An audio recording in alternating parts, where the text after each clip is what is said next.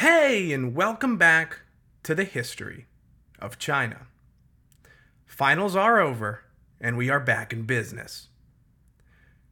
Remember to check out the website, though, dormroomhistory.com, or if you want to skip ahead, dormroomhistory.com slash the history of China. The website, as you know by now, has posts for each episode that include comment forums, maps, depictions, and tons of other really cool stuff. And if you haven't already, be sure to rate the show and give it a follow. It may not seem like a lot to you, but it really does make a big difference. And of course, thank you to those who have donated and sent me questions. I love answering them, and you guys are the best. Last time, though, we covered the back half of Qin Shi Huangdi's life conquest, policy, and yes, a strong fear of death. And yeah, we ended up diving really deep into the Terracotta Army, but while Qin Shi Huangdi may have been buried with a clay army, other states and other actors were very much still alive and had real armies. The intense draconian measures of the Qin dynasty worked great to unify all of the warring states. But now that they were all under one umbrella, that brutality would prove to be too much. Look, immense heat is needed for a kiln to form a fragile piece of pottery. But after it's been made into one solid piece, too much pressure or heat will actually eventually break that piece of pottery. And that's what's going to happen to the Qin dynasty. And the story we are about to dive into is very near and dear to my heart. As the next dynasty, the Han, well, it's what got me into podcasting in the first place. So, well, no excuses now. Let's see if I've improved in the slightest. So, without further ado, the history of China, episode 24. And just like that, the Han.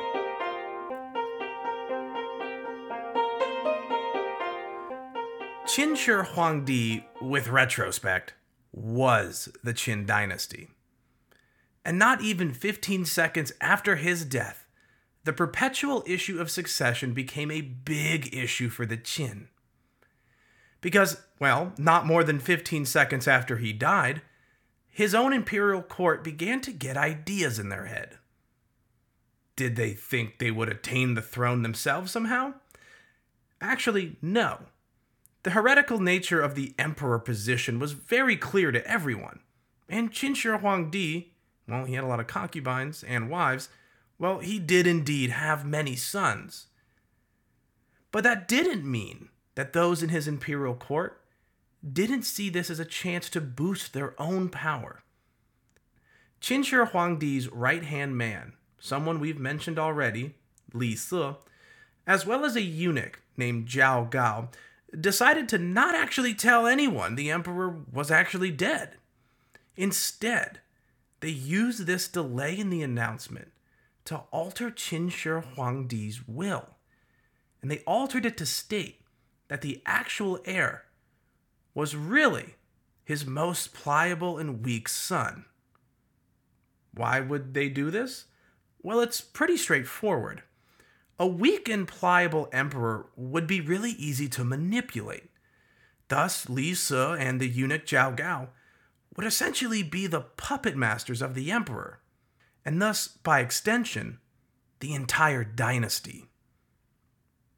With the will properly rewritten, Qin Ershi was proclaimed emperor of the Qin dynasty.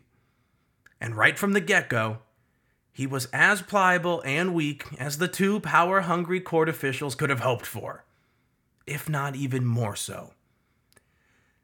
The weak willed Qin Ershi had anyone and everyone the two officials wanted gone executed. He would then spend enormous sums of money on pretty pointless projects, and yeah, he increased taxes. Oh, and he had any messengers that brought him bad news arrested and sometimes killed. Not messengers that brought him bad press or any bad feelings about him. That's normal, emperors tend to do that. No, any messenger that just brought him bad news in general was arrested and sometimes killed. And as you can probably imagine, it didn't take much time for people to start to get a little pissed off. A duke here who needs help that was ignored, or another whose taxes got raised, pick your poison. There was a lot to be upset about. Now, what really sent this situation into a true death spiral is that, well, Qin Ershi was simply not his father. Where Qin Shi Huangdi was cruel and strict, but iron fisted, Qin Ershi was just cruel, well, and inept. When I say it didn't take much time for people to get pissed off, I didn't mean a few years into his reign. I meant like weeks and months into it.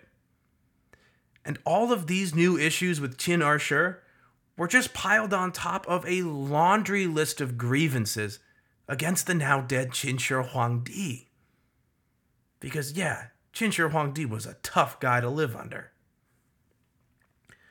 And so angry citizens all around the dynasty began to revolt, little by little. Royal officials began to be killed with increasing frequency, and some in the dynasty were flirting with redeclaring themselves as kings, and others were even appearing to be in the early stages of raising armies. This quickly deteriorating situation began to put a lot of pressure on the new emperor's puppet masters and Li Si and the eunuch Zhao Gao, under this pressure, had a fast falling out. And I mean fast, because within months of his ascension, Zhao Gao the eunuch had gotten Qin Ershi to execute the eminently capable, but yeah, power hungry Li Si. This house of cards is falling fast. And now, this, though, is where things begin to get a little bit crazy if they were not already. Zhao Gao the eunuch had put Qin Ershi on the throne because he was weak and pliable. Yes. But Zhao Gao the eunuch had not expected the new emperor to be as incompetent as he was now showing himself to be. Weak and manipulatable is one thing, but Qin Ershi was another thing altogether. He was just dangerously incompetent. So much so that he couldn't even be manipulated to do the right thing. So, probably panicked and extremely frustrated, realizing that Qin Ershi's general incompetence was gonna burn the whole thing down, Zhao Gao the eunuch convinced the new emperor to kill himself, which the emperor ended up doing. Yes, he was convinced to kill himself because he was just that incompetent. Now, look, forceful abdication can help keep a dynasty going. It clears the cancer out. But unfortunately for the Qin dynasty, Qin Ershi was not their only problem. Was there a proper replacement? No. Were all of the Qin dynasty's harsh policies beginning to backfire? Yes. Was Qin Ershi incompetent? Yes. The damage, for all intents and purposes, was already done. And the Qin dynasty's issues went from quiet to terminal in the span of just a few months. Now, Qin Ershi's nephew would be the one to take the reins in 209 BC, just the next year after Qin Shi Huangdi died. Now, the nephew's name was Zi Ying, Z I Y I N G. And besides having Zhao Gao quickly executed for, well, forcing his uncle to kill himself, Zi Ying himself was stated to have also been, wait, can you guess it? You probably did. Yeah, incompetent. Incompetent or not, the dynasty was crashing as quickly as it had risen and nothing could seemingly stop this tailspin because in 209 BC, yeah, about a year after Qin Shi Huangdi died, a full fledged popular revolt broke out. Now, the revolt itself is confusing, with sometimes clearly mythological events occurring, like a giant snake killing people with its breath, or just generally contradictory facts. I mean, it's like a George Washington and the cherry tree story, but on steroids at points. What we will focus on here, though, are two rebel leaders Xiang Yu of the Chu state and Liu Bang of the Chu state as well, but later of the Han, as these two vied for control of the collapsed Qin dynasty. Now, Liu Bang, the most important character in this story, had been born a peasant and had actually worked as a small time government official for the Qin before the revolt had broken out. Now, again, his origin story does contain that mythological story of the snake and the breath, but the fact of him being born of relatively low birth and working for the Qin is believable, and modern historians do agree that was probably the case. But the revolt itself was started by the royal members of the varying warring states in order to essentially turn back the clock and regain their individual crowns. Though, while it was started by many of the old houses of the old warring states, the revolt was actually more grassroots than one would think. And the Chu leadership in particular, yes, remember the Chu state? Well, their leadership was arguably the most prolific. And it's under them that Liu Bang ended up joining and taking orders from.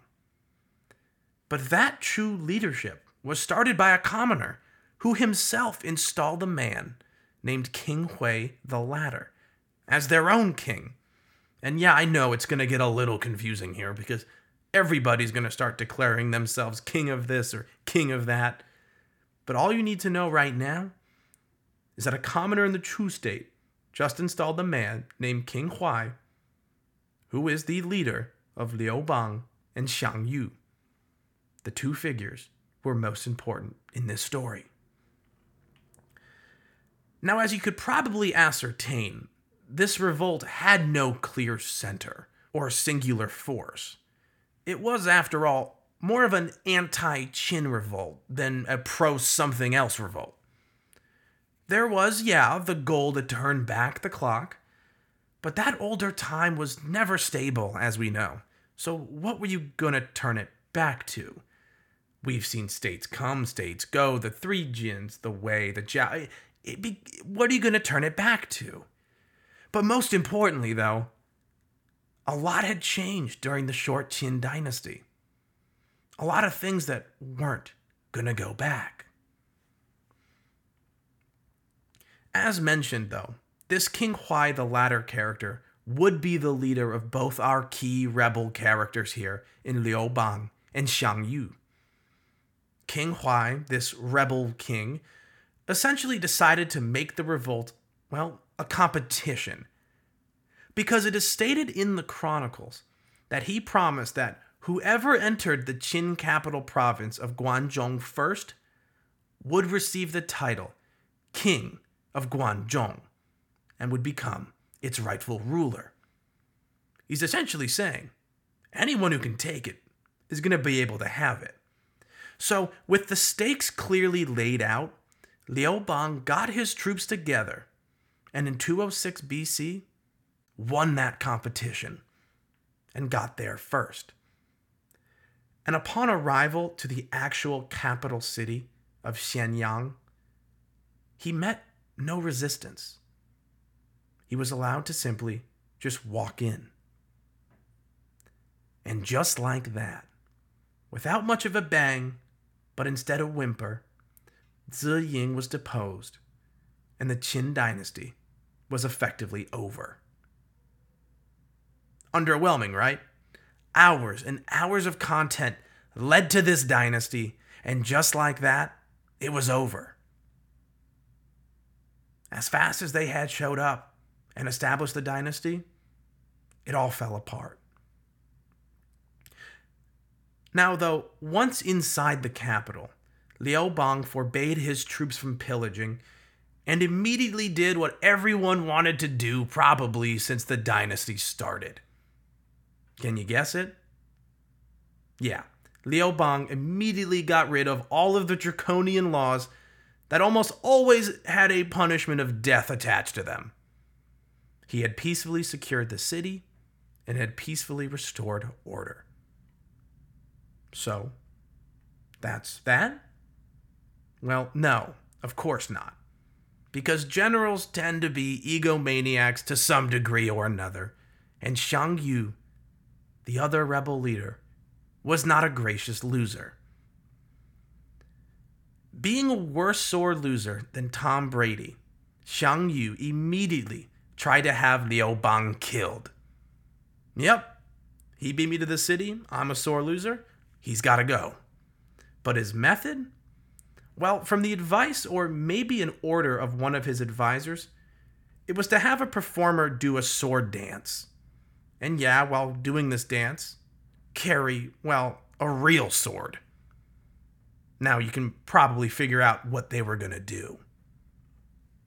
Though, I say try, because the plot fell apart, and Liu Bang was alerted to the threat. And, well, literally pulled the old I have to go to the bathroom trick and got out of Dodge. And I mean literally because the chronicles state that after being alerted to the threat, Liu Bang excused himself to go to the restroom, and instead of going to the restroom, well, escaped. Nothing substantial happened from that assassination attempt, but the sore loser was still sore. And instead of giving Liu Bang the whole territory he was promised as part of that competition, he saw to it that Liu Bang was given control over Ba Shu in the Han River Basin. What? How did he do that. The competition rules were pretty clear. And yeah, this area was literally a place for exiling prisoners. But Xiang Yu looked Liu Bang in the eyes and said, Well, I'm saying it's part of the Guanzhong region you were promised, so, well, no hard feelings. You got what you won.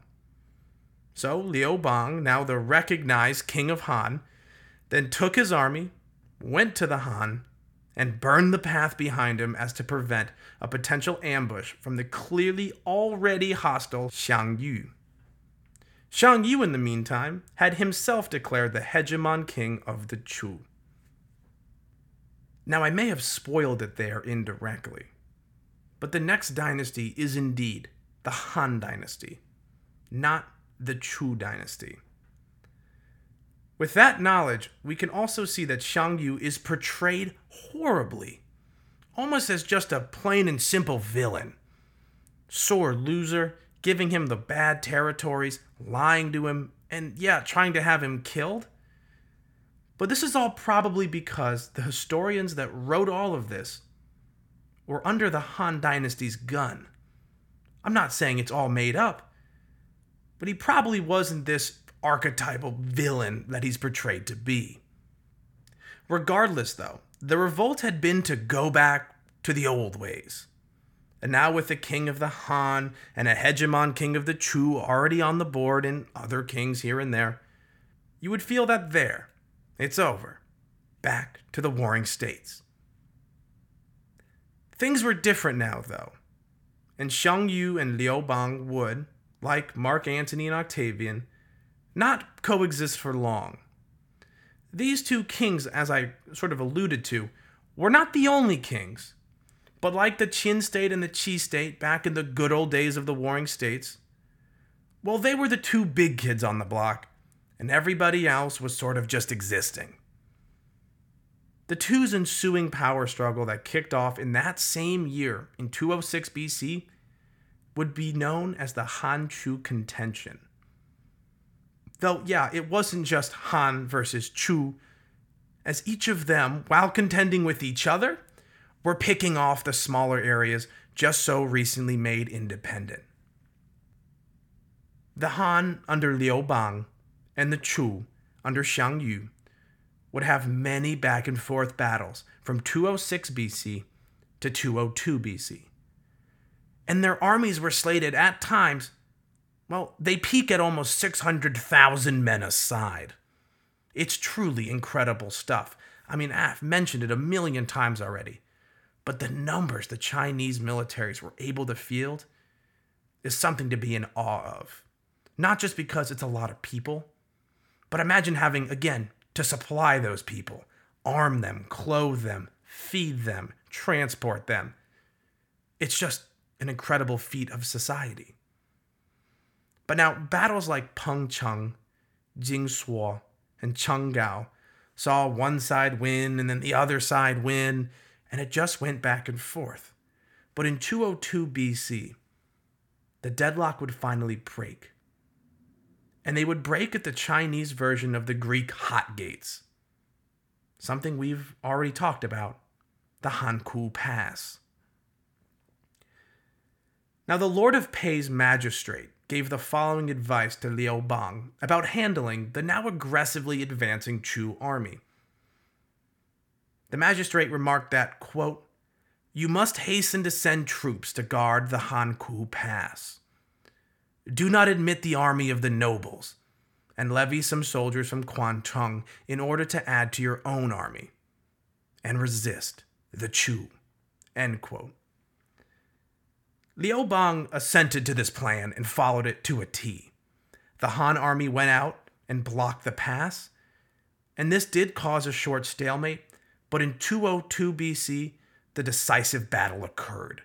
According to the annals of Emperor Gaozu, the battle went as such. Quote, in the twelfth month, they surrounded Xiang Yu's camp at Gai Gaixia. In the night, Xiang Yu heard the army of the Han on all sides, singing the songs of Chu, and thought that the king of the Han had gained the victory and all the territory of the Chu. So Xiang Yu fled with several hundred horsemen. But because of this fact, his army was severely defeated. Kuan Yin pursued and beheaded Xiang Yu at Tongcheng. End quote.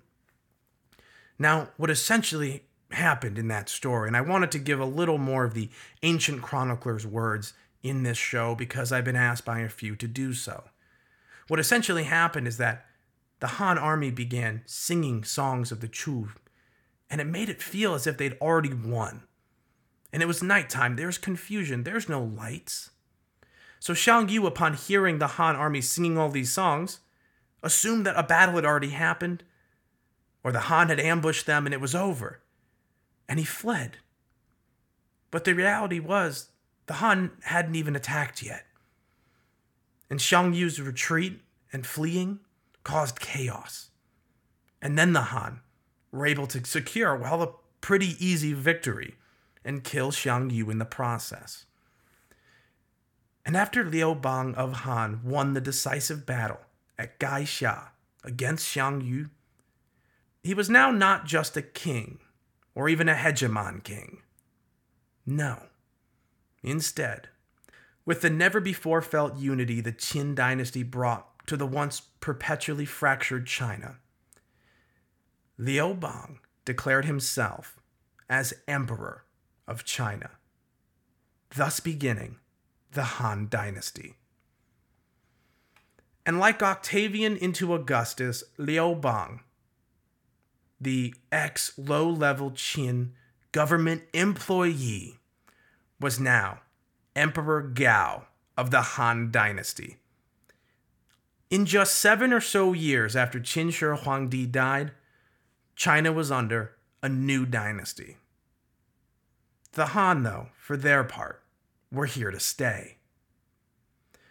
The Han dynasty would end up being the first Chinese dynasty to reach Rome by proxy and if you believe some theories, inadvertently set events in motion that would lead to Rome's fall. That all, however, and all that cool stuff, is far away for the Han right now. Because their first emperor literally just took the reins. And the Han immediately had problems on their hands. First, they had to roll back legalism. Though what would replace it no one knew. Because at the time of his ascension, Emperor Gao, and we're going to call him that now, Liu Bang is now Emperor Gao. Well, Emperor Gao, nonetheless, despised Confucianism. So, what were they going to replace it with? Well, the jury was still out. And second, there were enemies of the Han outside of China. Maybe some of you were wondering hey, wait, Eric, you said the Xiongnu were really pissed off at Imperial China for booting them out of the Ordos Loop. And didn't you also say they were consolidating their power and growing to get some sort of payback? Well, yes. Yes, I did. And the Xiongnu didn't really care if the Qin fell or not. Their land was in the hands of the Han now, and the problem the Qin had was now the Han's problem. And the Xiongnu are going to be a very big problem. But all of these issues facing the Han, however, are for the next episode, as there is just too much to dive into with all of these different questions, and squeezing them in right now would just not do them justice. So, next episode, the Han Dynasty is here, and they will immediately start confronting all of those aforementioned issues, and some more issues piled on top of them. But remember, as usual, to check out the website to see all of the maps and comment threads and more for this episode and past ones, and follow us on Twitter. Link to that is also on the website. Thank you so much, and I'll see you all next time on the history of China.